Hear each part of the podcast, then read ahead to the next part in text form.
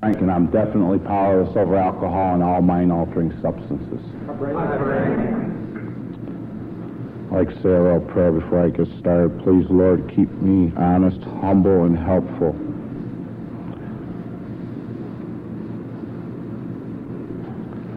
I lack about 72 hours, maybe a little more, 96 hours, of having five years of uninterrupted sobriety.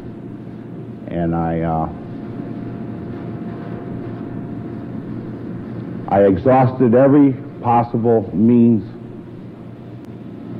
that I possibly could in my power to stay out there on those streets. I did not want to come to Alcoholics Anonymous. That was my last resort. Everybody knew Frank was an alcoholic and a drug addict, but I still didn't want to admit and accept the fact that I was powerless over anything other than a Smith and Wesson. Uh, I started drinking at a young age, and I don't think it's necessary for me to get up here and tell you when I stole my first drink and drank it, or even when I got involved in uh, mind altering substances. I think what I'm here for is to tell you how it was, and it wasn't uh, a very good road. Either getting, getting to this program or putting that first year in. when I put that first year in, uh, the only thing I honestly believe that kept me sober was a very instrumental lady in my sobriety told me God wasn't going to give me nothing that I couldn't handle. And uh, I hung on to that, and that's serenity prayer. I did not pray to God because I believed that God, that I knew at that time, was going to pay me back. He was going to get even with a character like me for the people that I have stepped on down this road of qualifying for Alcoholics Anonymous. And uh, I didn't know if he was going to do it to me or the two children that were involved in this marriage that I was involved in at the time, or to my mother or brother or something. I thought he would pay one of us back drastically. So I didn't pray to God. Matter of fact, I said, Help me, Jesus, a lot, because I figured I wasn't good enough to speak to God. I figured, well, I talked to Jesus, his son, and uh, I'll let Jesus talk to God if he believes that it's necessary. Uh, that was my viewpoint of a power greater than myself at that time. I didn't want no too much part of him because I figured he was going to pay me back. I started using mind-altering substances probably 15, 16 years old, somewhere back in there. And all mind-altering substances did for me was made it harder for me to come to my knees due to the fact that I was an alcoholic. Uh, I'd get those tranquilizers to take the edge off in the morning, and I'd get a couple of those amphetamines to pick me up when I needed picked up. Uh, when I needed oblivia, I would use something on the order of a synthetic morphine or a heroin. Uh, I just had all the cures. You know what I mean? Uh, if alcohol beat me up too much the night before, I knew something in that PDR that would uh, straighten me out for the next day, and, you know, until I felt a little bit better. I mixed and matched all the way down the road, from uh, hypodermic needles to uh, if I could have got my hands on some morphine suppositories, I would have crammed them up my ass. um, I love to drink. I honestly love to drink. I loved alcohol and everything it did for me at one time. Uh, until it became to the, uh, it became like a big eraser in my life. You know these uh, gum erasers they sell the kids when they're writing on that manila paper in uh, grade school, and you you just rub it over lightly, and you can, it just takes like a fine layer off, but you could still see the printing on the sheet. And you rub it over a couple more times, and it would just take off like maybe a couple more layers, and you could barely see the writing, and you rub it over a couple more times, and you couldn't see the writing at all. Well, that's how alcohol did my life. At first, you couldn't see uh, love or joy in my eyes. And, and, and finally, it just vanished, to where I became a big, numb uh, vegetable walking around, like a big eraser. Uh, alcohol lied to me, uh, was a big layer to me. Uh, my life was self-will run riot at the ripe age of about 17 years old, 16 years old. My father had walked out of my life, and uh, the bottle was calling the shots at this time, at this young age. The bottle and all those mind-altering substances. 19 years old, I had caught a felony, first-degree felony, and uh, I ran from the law out on bond. I hid over in the projects for a while, and uh, here was my thinking. If they catch up with me, I had a girlfriend, so uh, I tried my damnedest to uh, make her pregnant, and I figured if I took a pregnant woman in there and turned myself in, married to her legally, that uh, the court would, uh, you know, take that into my favor and maybe consider the fact that I might have to raise this child or I may have to take care of this woman. And they bought it, hook, line, and singer, sinker. Um, I took Kathleen in at 19 years old. Uh, I was 20 at the time, and I took her in front of that judge with uh, a couple month old baby boy. This all happened in a matter of three months time. Uh, I mean, the marriage and uh, birth of my first son. Uh, she came to me about seven months, six months into her pregnancy and told me she was pregnant. She hid it from me all that time. And uh, I took all these people up in front of this judge and I set the stage real nice. And they slapped me on the hands with a couple years of probation and told me that uh, that I better take care of that newborn baby boy and that new wife that I had. And I went on my way. I was a, I was a victim of someone else's own good charity at that young age. See, that judge was being good to me. He was reaching out to help me, and uh, and I bit him like a dog as soon as I turned my back.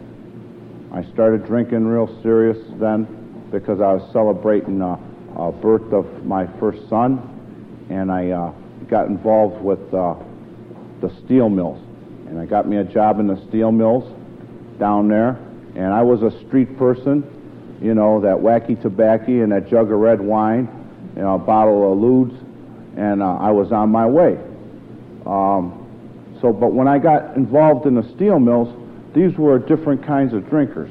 They uh, were two-fisted, red-blooded uh, Americans, hard-working steel workers, and they drank uh, double headers or double-double in a water glass with a big 25-ounce fishbowl. Now they were different kind of drinkers than me, and that's exactly what I wanted to be like. I wanted to be a two-fisted, red-blooded American worker and be able to handle those double doubles in uh, uh, the water glass, the wash glass on the side with them 25 ounce fish bowls. And I worked hard at it. I worked real hard at becoming one of those type of individuals. New wife at home, and I drug her through seven, eight years of uh, uh chronic stages of alcoholism. 1972, I got a, a, a, real bug up my hind end to change jobs. I needed a better place of employment. I didn't like uh, Jones and Laughlin Steel, so I went out to uh, Ford Motor Company, where I'm presently employed right now. Um, 72, I went out to Ford Motor, and these guys didn't wait till the end of the shift to uh, start drinking. What they did is they had uh, great amounts of alcohol right on the premises. And they had tables set up like this and in, in the cafeteria, and they were gambling. It was like uh, Las Vegas and uh, your favorite saloon, all in the same place. I thought I had died and went to heaven. I honestly thought it was an alcoholic, uh, drunkard's paradise. Uh, I could pay somebody to do my job, a couple bucks here and there, work my job for a couple hours, and I could go upstairs and uh, wean a bottle of whiskey and play uh, poker until my pockets were empty. I really liked this way of life. This was the way of life I chose. I really wanted to be.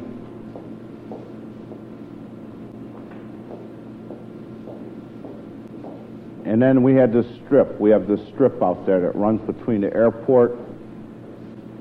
It runs between the airport and uh, it runs down Brook Park Road. It's, it's the, it is the strip in Cleveland. Uh, anything you want, you can get there. Uh, and if I got bored with Ford Motor Company, I'd take my, uh, my carcass out on that strip. My drinking became into the chronic stages. Uh, hit skip, fleeing and eluding officers of the law, uh, 100 miles an hour and a 25. Uh, revoked my license for three years and I kept driving. That plastic card won't stop a drunk. Uh, I was deep, deep into the chronic stages of alcoholism. Uh, family dis- domestic quarrels at home became physical. My wife would wait up for me till 2, 3 in the morning with a, a dinner, and I'd come home and I'd say I wouldn't feed this to a dog because it was all dried up, and I'd slam it up against the ceiling. Uh, that's what alcohol had done to me. 1979, June 6, 1979, I had came to my bottom, which I really thought was my bottom. And uh, I didn't insert God into my life at this time. I was at my favorite watering hole out on that strip, and I was drinking, and I, I was barred from the from the place of business. I cussed the owner out in Italian, and uh, he had called a couple uh, officers to come and apprehend me and take me to jail. And when I when I awoke, I had the window down about four inches, doors locked with the stereo blasting, and a police officer had me by the back back of my hair. And he says, Open up the door, punk, you're going to jail. And with that coming out of a blackout, I proceeded to drag him through that parking lot until I flung him up against the building. And when I flung this officer up against the building, when uh, he regained his balance and stuff like that, he reached in his holster and uh, started popping caps in the back of this Buick. I took him on about a five, five and a half mile high speed chase. They blew the w- rear window clean out of the Buick with a riot gun. They shattered the whole front windshield and they put 17 bullet holes in the, into this car. I was driving at speeds of 115 miles an hour, laying down in the front seat, looking up through the ring in the steering wheel where it meets the dash. And it was like I had a spiritual awakening at this point in my life. Honestly, and I was still drunk and I was still using. It was like there was a saint or some kind of philosopher or apostle sitting in the seat next to me. And he said, Look, Frank, you're not going to outrun that radio. And I pulled it into uh, a place which was called Jo-Ann Fabrics at the time. I pulled it in there at uh, 2, 2, 2.35, 2.40 in the morning and put my hands up on the roof and waited for the policeman to, to catch up with me. And I'm looking at this car that I had put together which was going to the junkyard I put together, and uh, I started crying. I became angry and resentful that they had destroyed my property like this. And when they showed up, instead of putting my hands up and saying, I was I was going to go, I surrender, I'll go to jail, I started hooking and jabbing. And I caught this young rookie, 20, 20 some years old, with a right cross.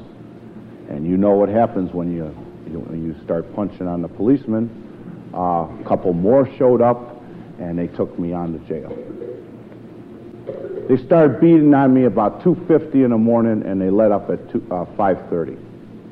Uh, four of them came into a bullpen. They locked me in a bullpen, a 12 by 20 room, all brick except for the front bars in the front, and uh, and they thoroughly worked me over.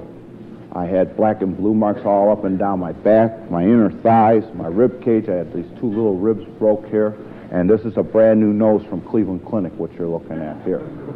Um, I had black eyes deeply saturated into my cheeks, and uh, I was lying in my own blood, in my own vomit, my own urine, and, and I was crying to God. And that prayer was answered very shortly. And the cry was, God, please take me now. I no longer want to live this way. They took me down to the county jail and they, and they put me in an 8 by 6 cage, washed me up with uh, some peroxide and stuff so I didn't look that bad. And they let me lay there in a cell and didn't charge me for 72 hours. The charges were two counts of aggravated attempted murder on two Cleveland policemen. And uh, second time in my life, first degree felonies. And I just, you know, I didn't know what to do. I was shaking like a leaf in the cell. And I didn't know any other way to live other than the way I was living. The way that I was living is the only way I knew to live. Because I figured if you paid, you played, you paid. And that's plain and simple. If you got out there in that traffic, intoxicated, and you got picked up and blew over a .15 or whatever it is, you pay. That's plain and simple. That's the way I was brought up. Okay, I'm laying in a cell, and the third day comes along, and I didn't know nothing about Alcoholics Anonymous. And this fellow from Ford Motor comes out there, who, who was my first sponsor. May his soul rest in peace. And uh, they bring him in, he, they got him into a conference room, and they set him at a table like this. And I remember this day just like it's right now. He's sitting at a table like this, and he's puffing on a, a, pipe of Captain Black. And he's from, he was from Boston, maybe 150 pounds, soaking wet. And He had that Boston brogue to him. He said, Frank, and they sat me down in front of him in a chair. He said, Frank, you no longer have to live this way. Wasn't that the prayer that I cried out just a few days ago? And I started crying and I fell off the chair. They carried me away. And he told me, before they carried me away, he told me that there was a place that I could go and they had clean sheets on the bed. They had all the food that I could possibly want to eat, and they would give me whiskey every four hours in a Dixie cup. And I says, let's go. Let's go. I was ready. He said, first you got to make bond. So the bond was set, and he took me from right by the, where the Cleveland Browns play, the stadium there, county jail. He took me 20 blocks into the city to uh, St. Vincent Charity Rosary Hall. He did not lie to me. There were clean sheets on the bed. I met some marvelous, beautiful people. They gave me whiskey every four hours for the first 72 hours, and then they cut me off. They fed me and took care of me. They did not let no bill collectors, no wives, no uh, no judges, lawyers, policemen could get to me unless they were a drunk. That's the only qualification they needed to come into that Rosary Hall, that treatment center, and speak to me. They had to be a drunk. They had to be an active member of Alcoholics Anonymous. I met all kinds of people at this Rosary Hall. I met this one fellow named Kevin Burt, may his soul rest in peace. And he told me, he said, Frank, you're incapable of comprehending 12 steps. You're co- incapable of comprehending 12 traditions. And he says, you don't even know the first thing about an absolute. So he took one of these three by, three by five index cards and he wrote on the top of the card in about half inch letters, we admitted we were powerless over alcohol and that our lives had become unmanageable. And then underneath he put in big letters, about an inch and a quarter, inch and a half, he put the word honesty. And he folded it in half and he said, You know that guy that brought you in here? I want you to hang on to him like you're hanging on to your mama's apron string and keep this in your back pocket. And that's how I went out of there. That's exactly how I went out of there. I hung around this room 21, 22 months. I hung around these rooms. And I didn't do no third step, and I didn't do no second step. All I did was admit that I was an alcoholic and my life was unmanageable. That's all I did. I ran with this guy named Jack for about 18 months solid. And we'd go visit drunks in a hospital at 6.30 in the morning. Guys just coming off the street. They're, they're having a, lots of trouble getting the eggs from the plate to their mouth.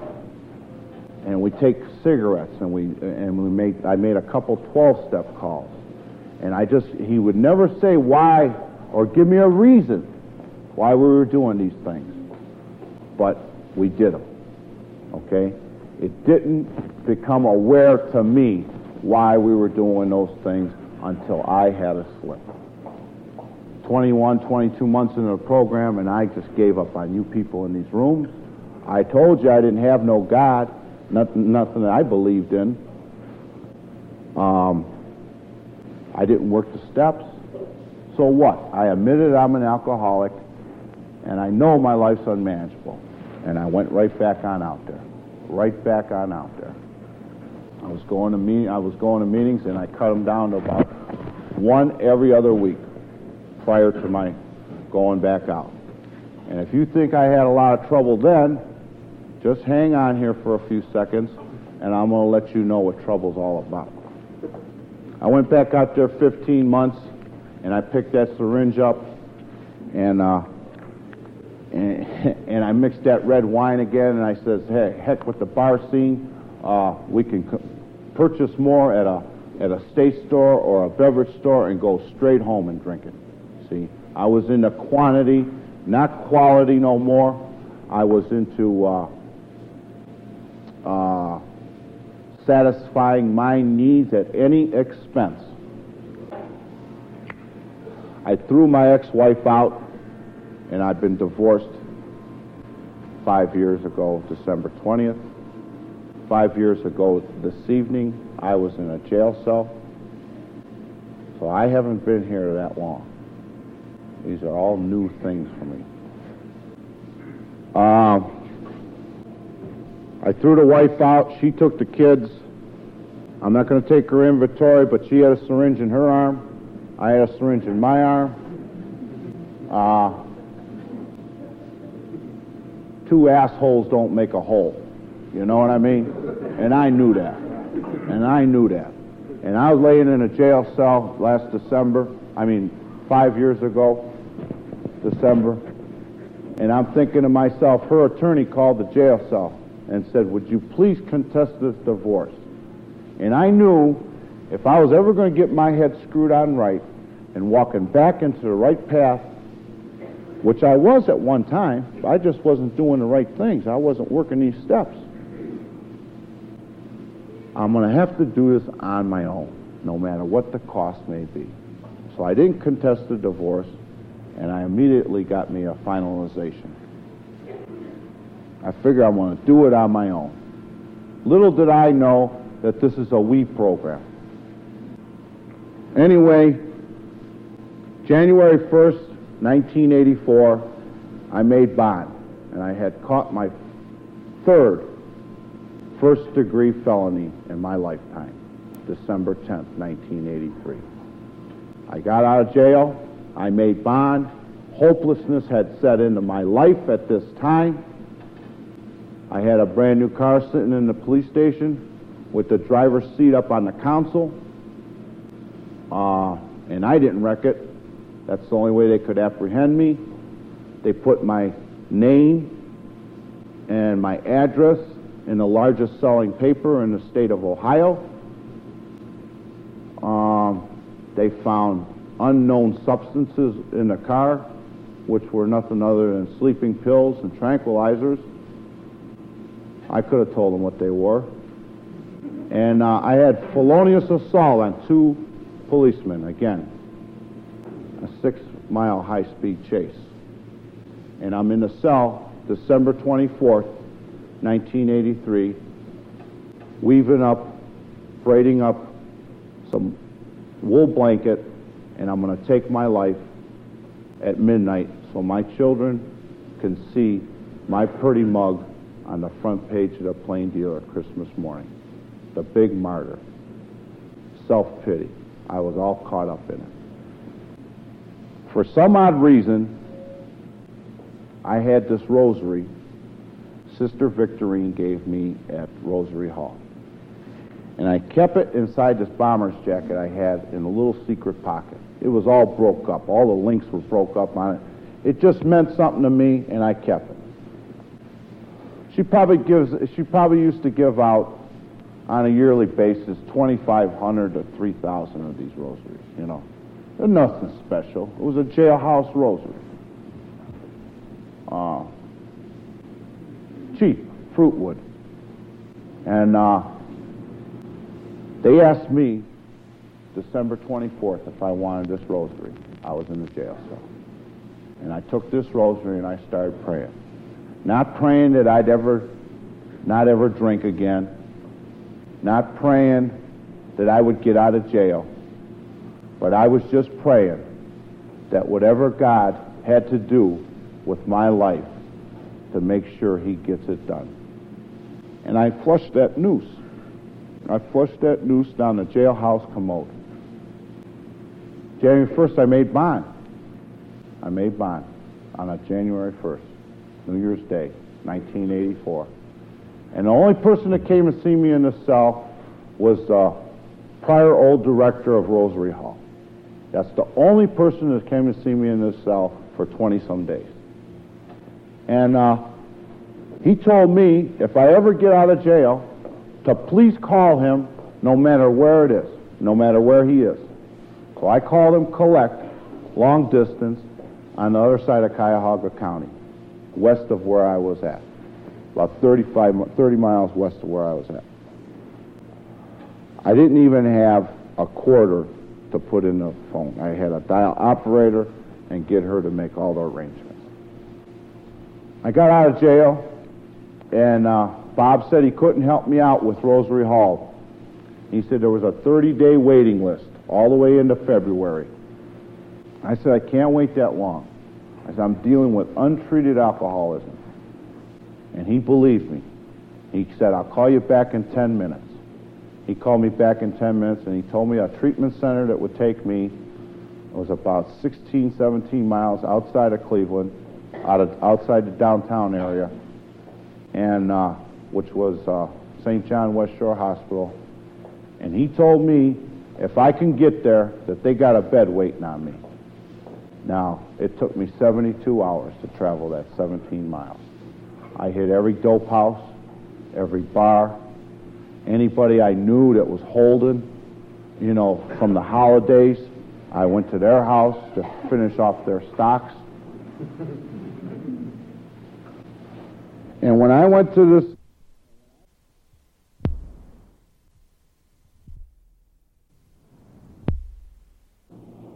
And when I went to this St. John West Shore Hospital, Serenity Hall, a friend of mine, which is not a member of this program, he took me there because he caught me on the street and he said, You're a one sick cookie, you need help. And I said, I know it. I have a bed waiting on me at the hospital. When he took me there, I had put it in my mind when I turned up that last coffee cup for of Canadian Club that that was the last drink that was ever going to cross my lips the rest of my life. Now, I know this is a one day at a time program, and that's exactly how I work it. But I had made my mind up that alcohol would never cross these lips again. I made my mind up then, at that moment. Um, I got into St. John West Shore Hospital, and I'm just a babbling maniac. I'm telling all, uh, all these counselors and therapists about there's no gas in my home, and they cut the water off, and I have a car sitting in the police station, and blah, blah, blah, blah, blah, and on and on and on. And uh, they thought I was just one raving lunatic, which I was.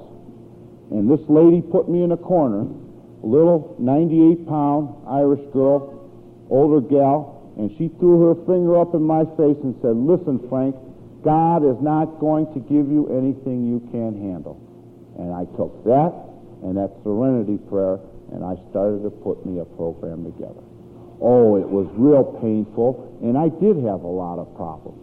But with these people in these rooms, see, and rooms like this all over the state of Ohio, I was able to put a few days together. They sent me on to a, another treatment center because they took blood tests there and they found out my toxic level was uh, super high and they said 14 days wouldn't be enough so they sent me a month to the Pocono Mountains, this place called the White Deer Run. And when I got to White Deer Run, they lied to me to get me there, first of all. They told me there was horseback riding, skiing, tobogganing, and, and I bought it, hook, line, and sinker, and I got on the plane, and I got up there, and it was nothing like that. It was an old tuberculosis camp, which had been converted into a uh, alcohol and drug rehabilitation center. Really intense place. You know, a lot of one-on-one, you know.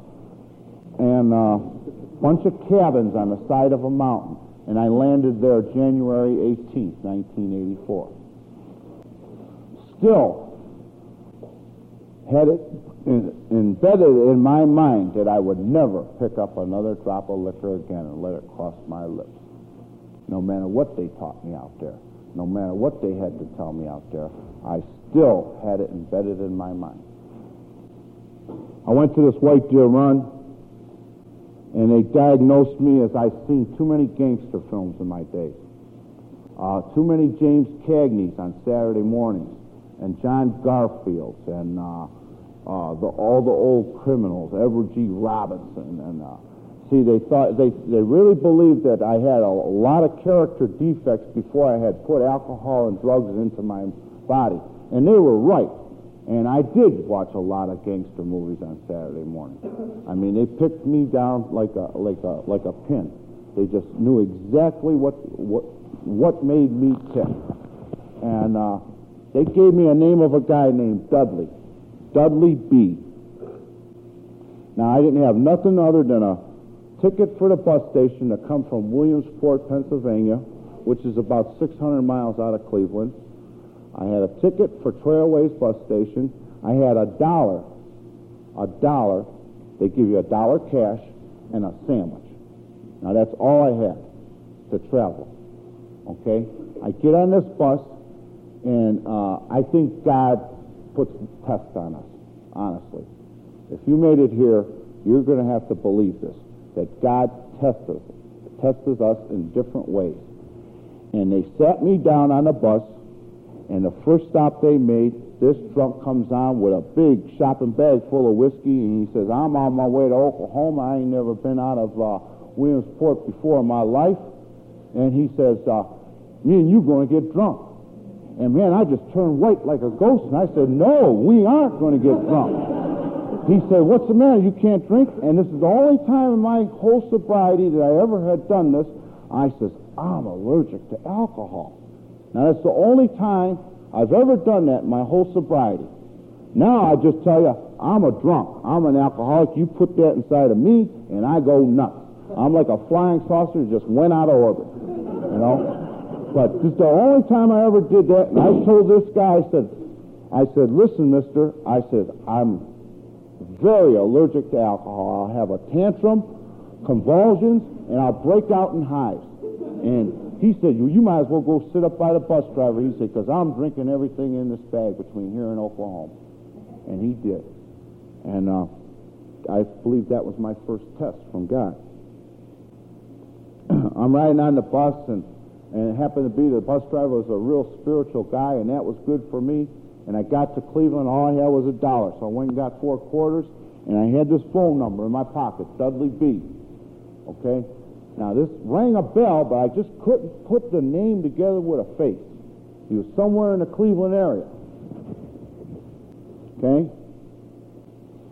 Throw a quarter in the phone, and my brother, I call my brother, and he comes, picks me up, and takes me over to the house, which is about 10, 15 miles from the bus station. Maybe 12 miles. I get to the house, and uh, and the front door, the locks are sheared off the front door. And someone went in and blew up my only prized possession, which was my stereo. My only prized possession in my in my life is my stereo equipment, and someone blew it up. So uh, I start crying, and uh, there's no gas, and I start crying, and there's no water, and I start crying, and then someone ransacked my house and took all the valuables inside of it, and I start crying. Okay, and I'm sitting there and I'm crying, six foot three, and I blew up about 25 pounds when I was in treatment, so I was about 225 pounds, 224, and uh, I'm crying and I'm thinking to myself, man, you're wallowing in this crap some more. What are you doing? You better call that Dudley B, and you better get to a meeting. So that's what I did. That's what I did. No car, no gas, no water, no locks on the front door. And it's February 18th, 1984. Okay? I go to a meeting that night, and I walk to a meeting, which was close to the house. I got home, and the next day I called this guy, Dudley B. He's my co-sponsor. He's in the room tonight. He made the trip up here with me. All right? Dudley B was coming to the program 40, 50 pounds overweight when I was sitting in them rooms in 1981. And I just shrugged it off. I didn't never even put the name together, Dudley B, with the face. Never. And he works in the same place of business I do. God works through people. That's all I can say. God works through people. I'm calling Dudley 2.30 in the morning. I'm saying, Dudley, you know it's cold inside this house? I can see my breath. I called him one night. I said, Dudley, the moisture in my nostrils is froze. and he didn't really want to hear it. You know what I mean? He just says, don't drink. I'll see you at work tomorrow, and uh, we'll get together and go to a meeting. Yeah, I mean, I mean, I was ready to blow. I mean, I'm asking this guy for real live answers. You know, come on down here, pick me up, and take me over to your condominium and put me up for the night. Don't let me freeze in here, Dudley. And he just didn't do it, you know. I mean, he didn't buy it. And exactly what I needed. Exactly what I needed. I was riding a bicycle 8.9 miles on a daily basis from Lakewood all the way out to where I work by the airport every morning.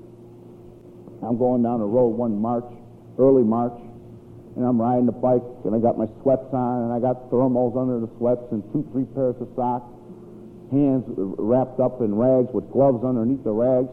And I'm going down the street, and I'm pedaling, and the flakes are coming down about the size of Susan B. Anthony coins. Real pretty morning, you know, the kind you like to see through the windshield. You know? And I'm pedaling, and I'm in the middle of Henry Ford Boulevard going down there. And Dudley pulls up in his Pinto with his higher powered sticker on the back. You know? He rolls down the window, and the windshield wipers are slapped. He says, Frank, keep pedaling. It gets better. And man, I'm telling you, I wanted to come off that bicycle and dive right inside that Pinto wagon. I ain't lying. I'm, I mean, I was intense. and uh, I used to go to meetings, and there's people here that can tell you. I'd sit down in a room, and no one would sit near me.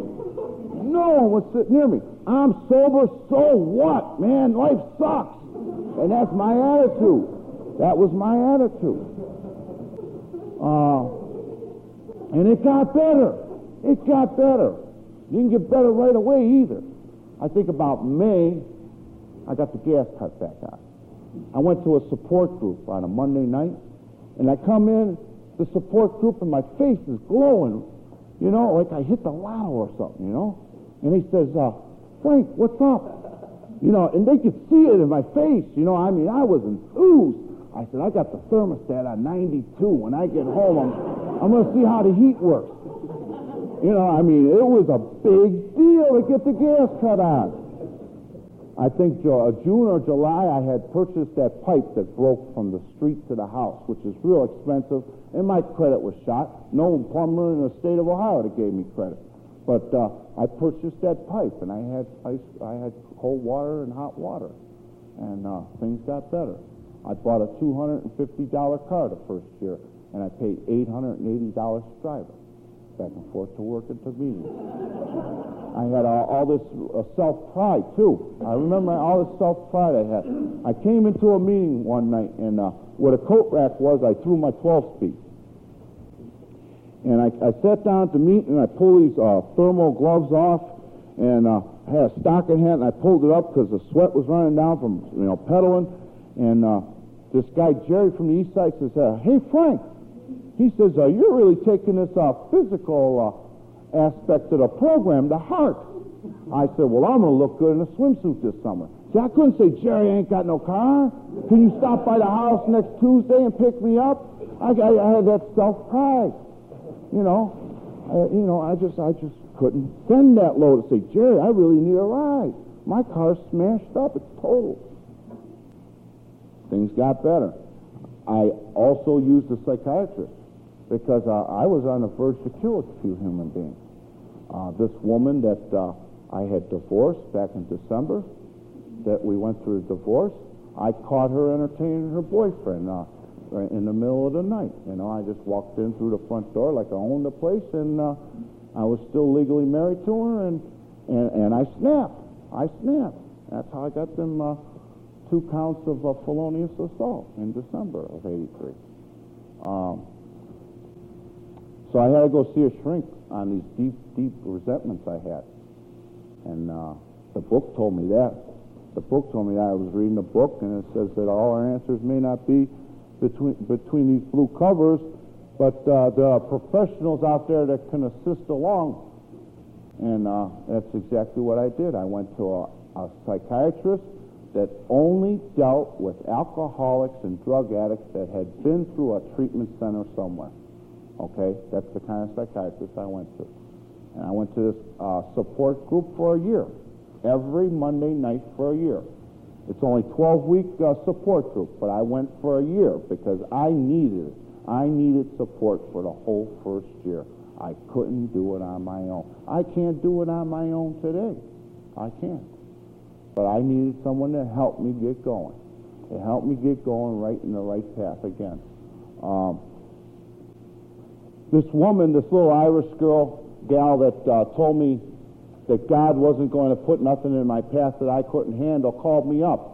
And she happened to be a counselor at this hospital. And she said she needed some help.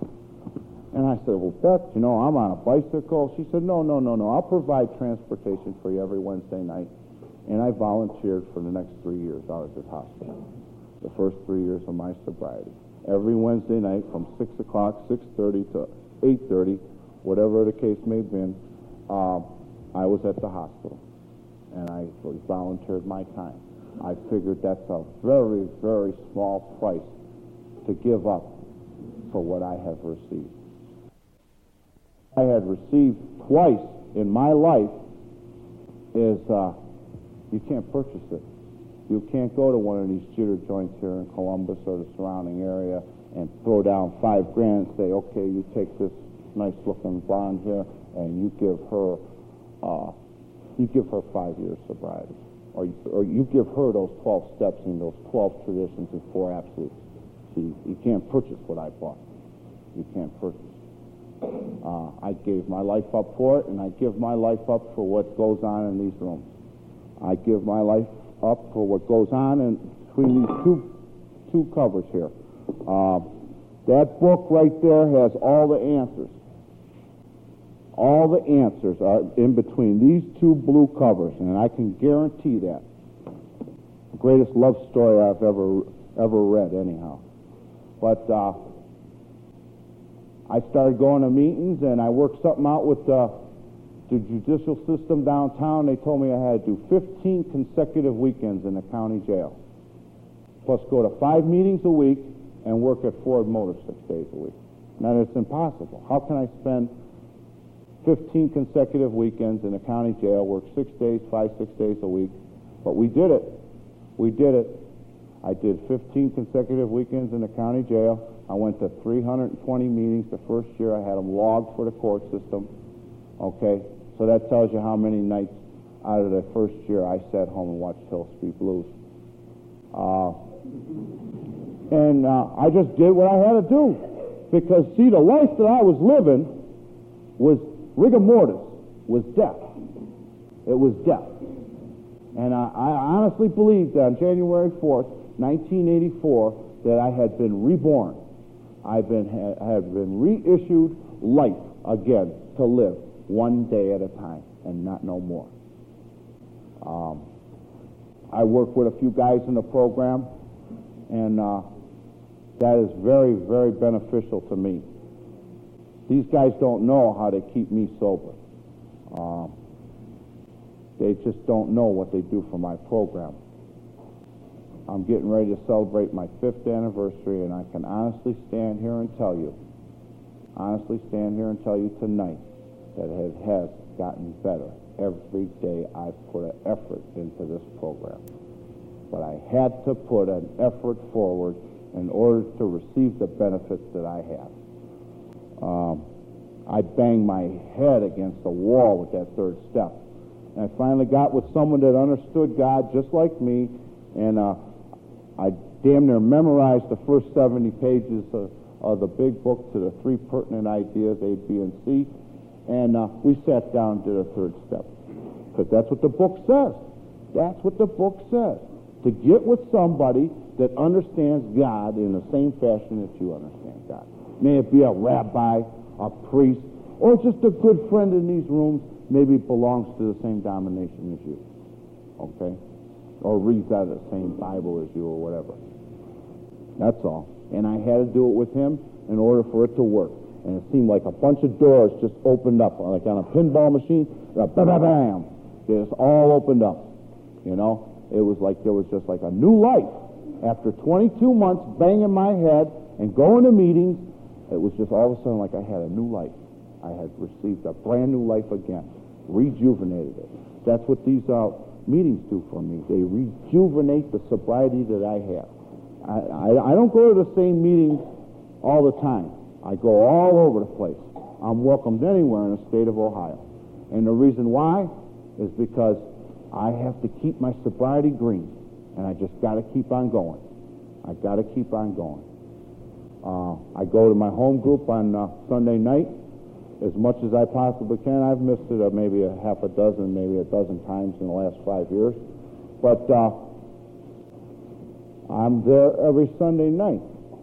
And the reason why is because I don't believe that they put a roster in front of me to put my name on it, my sobriety date, my phone number, just for a signature. They wanted a little bit more than a signature when I put my name on that roster. I believe that you should be extremely faithful to your home group. Uh, if you sign someone's roster, you better get your butt there every seventh day. Uh, sobriety's simple. Simple today. My thinking is complicated. And I have to read these little books in the morning, these little meditations and stuff to, and, and, and get on my knees and pray and ask God if I could get the strength and the courage to carry His will out one more day, the best of my ability. I am not perfect. And the book says we don't strive to be perfect, we, or we don't strive to be no, uh, we don't strive for spiritual perfection. We strive for spiritual progress. And that's exactly what I do. I'm a better I have a better relationship with that guy upstairs today than I did January 4th, 1984, and you better believe that. You better believe that. And if you don't, you're just fooling yourself. You better come back here another night next week and hear somebody else's story. But I believe in God today, a big, large God, bigger than Smith and Wesson Company, bigger, you know, big. I mean, really big. You know what I mean? And uh, and if you don't have a God, use mine till you get one. Um, in back back in my heyday years when Janis was alive and Jimi and all them guys, uh, I used to watch this movie and I used to watch it every time I had a chance. It was called uh, Easy Rider. Okay, and he, and they're doing LSD and they're they're they're uh, coming through this graveyard. Okay, and they're kicking over tombstones and and, and, and they're tripping, and, and, I mean, they're really tripping. and uh, they walk into this whorehouse, you know, uh, brothel or whatever you want to call it. Anyway, they walk in there and they look up, and there's a sign on the wall. And, you know, this didn't make sense to me until I became sober. And the sign said, if there was no God, it would be necessary for man to invent one. So if you don't have no God, use mine until you invent your own. Okay? And uh, I hope each and every one of you have a very nice New Year's. I was really glad to be asked to come down here this evening. Um, it don't get no better than this, I don't think. I mean, I, I, it gets so good, it scares me sometimes. It's like, you know, when you're going to make it better, why don't you let me know in a little advance notice? Because, I mean, it just gets so good, it almost scares me. Uh, I'd like to thank John for asking me. Thank each and every one of you for putting up with me and uh, listening to this beautiful gift that I had received. I had received for a second time in my life. I just don't, it's unbelievable that you get two shots at something like this. But they say those doors are open, you know? They say those doors are open. But I'm not going back out there to find out if I can get back in. I had too hard of a time to get here again and stick around. So I'm not going back out there, not today, to find out if you people are going to let me back in these rooms. Uh, there's there's there's a, psychi- a psychiatric institutions all full of jokers like me. The uh, county morgue uh, has uh, all kinds of drawers down there filled with jokers like me. See, I'm not unique. I'm not. I'm far from being unique. Okay, and uh, I'm really grateful that I am able to become an active member of the program of Alcoholics Anonymous. Uh, do we say the Lord's Prayer here at the end of the week? Okay. Join me in the Lord's Prayer.